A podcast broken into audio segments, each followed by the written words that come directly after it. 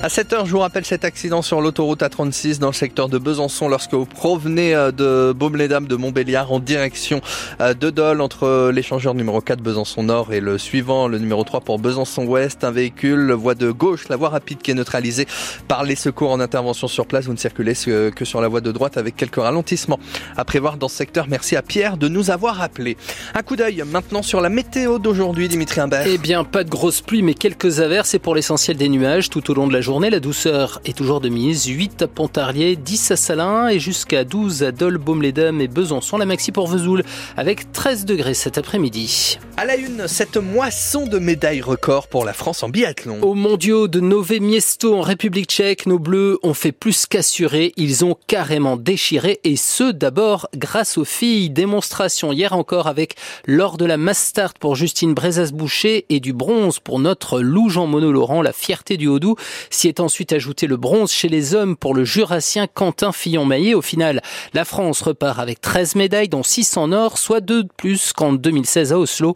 Pour ses deuxièmes mondiaux seulement, la biathlète du Haut-Doubs, Lou Jean Monod-Laurent, ramène donc 4 médailles sur les 6 possibles. Et pour reprendre ces mots, c'est vraiment trop cool. Je suis euh, ultra satisfaite. Je vais pouvoir rentrer à la maison euh, les orteils en éventail en me disant j'ai fait du bon boulot.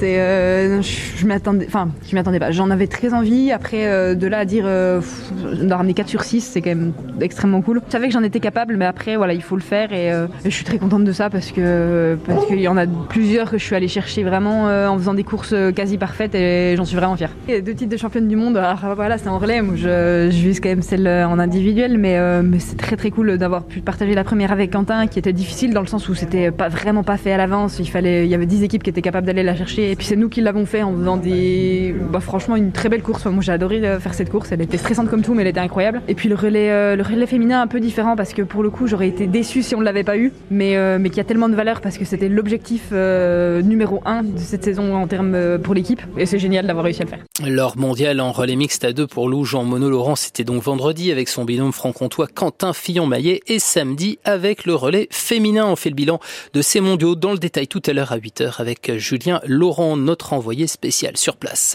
Ah, sinon, la grosse actu du week-end dans la région, c'est l'interpellation de deux braqueurs. Euh, tous deux sont soupçonnés d'avoir braqué le bureau de tabac d'Emani dans le Doubs la semaine dernière et une boulangerie de Panier dans le Jura le week-end précédent. Il a fallu l'intervention d'une trentaine de gendarmes pour leur mettre la main au collet après une folle course-poursuite de près d'une heure. Tous deux ont été placés en garde à vue et présentés à un juge d'instruction de Vesoul et mis en examen dans la foulée. L'un des deux a été incarcéré à Belfort et l'autre à la maison d'arrêt de Vesoul. Info à retrouver sur francebleu.fr. Besançon.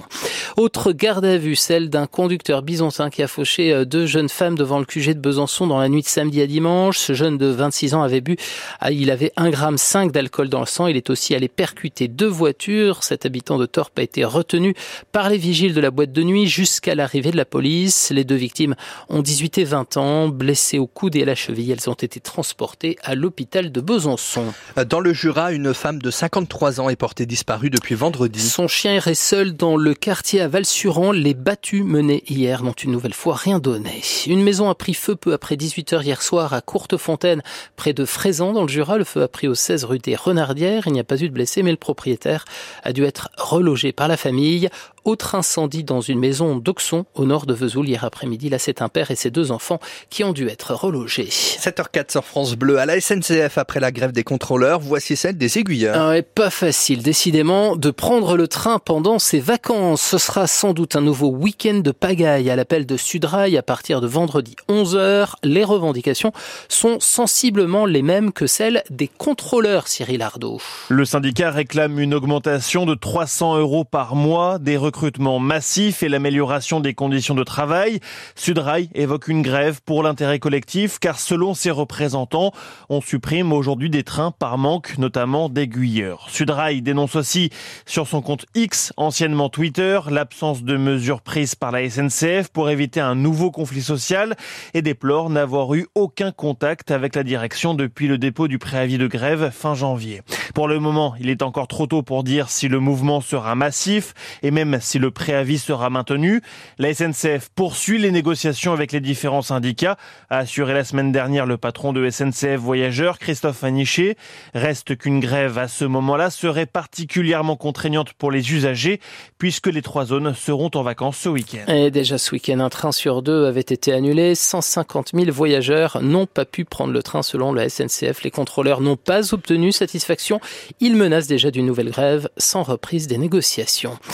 L'État va devoir économiser 10 milliards d'euros cette année, mais promis, il n'y aura pas de hausse d'impôts. C'est ce qu'a déclaré hier Bruno Le Maire, et ce en raison de prévisions de croissance revues à la baisse. Les efforts seront faits dans les ministères sur les dépenses de fonctionnement. Ça va aussi passer par une révision du dispositif MaPrimeRénov pour la rénovation énergétique des logements.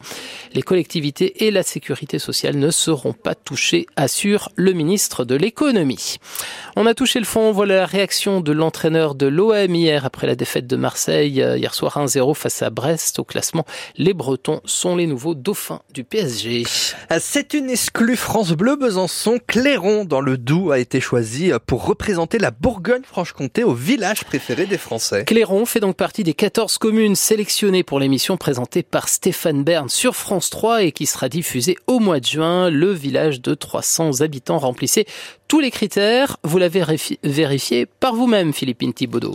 L'église du village sonne le clairon, nous faisant lever la tête vers le château à côté, un argument de poids pour être sélectionné. Le gros du château, c'est le 13e, 14e. Emmanuel Guil, un habitant et passionné d'histoire, nous fait faire le tour. Et progressivement, le château s'est construit, amélioré. Et la particularité de votre village, c'est qu'il y a deux châtelains. Oui, là, la comtesse de Montréchat, c'est elle qui possède le château. Et là-bas, il y a un petit manoir qui est une propriété du marquis de Sey. Là, on est dans, faut remonter à Charles Quint. Au fil de la balade, des décors d'une autre époque sautent aux yeux. Ça, c'est du petit patrimoine. Qu'est-ce que c'est exactement? Ça, c'est une déchargeuse. Jusqu'à la gare de 40, il descendait une sorte de truc avec des crocs raccrochés à la charrette, et hop, la charrette montait. Patrimoine historique, mais aussi naturel, comme la réserve du ravin de Valbois, mais pas que. Le maire montre du doigt au loin une falaise rocheuse. Il y a des trous un peu dedans, des impacts. En fait, c'est les Allemands qui avaient évacué le village et qui faisaient des essais de tir dans la roche. Jean-Marie Donnet avait déjà été contacté par la production de l'émission il y a quelques années, mais il avait refusé. Trop de chantiers en cours. Cette fois-ci, la commune est prête. Sa femme en est très fière. J'adore mon village. Chaque jour, je m'en lasse pas de le voir. Autre argument dans la sélection, une vie associative très développée. Aux habitants maintenant de préparer la commune à accueillir le tournage entre avril et mai. Philippine Thibaudot pour euh, ce reportage à Clairon où donc trois jours de tournage sont prévus. Au final, ça donnera 7 minutes sur Clairon dans l'émission. La liste de toutes les communes doit être dévoilée ce matin à 10h et vous pourrez voter dans la foulée par Internet sur le site de l'émission ou sinon par téléphone au 32 45.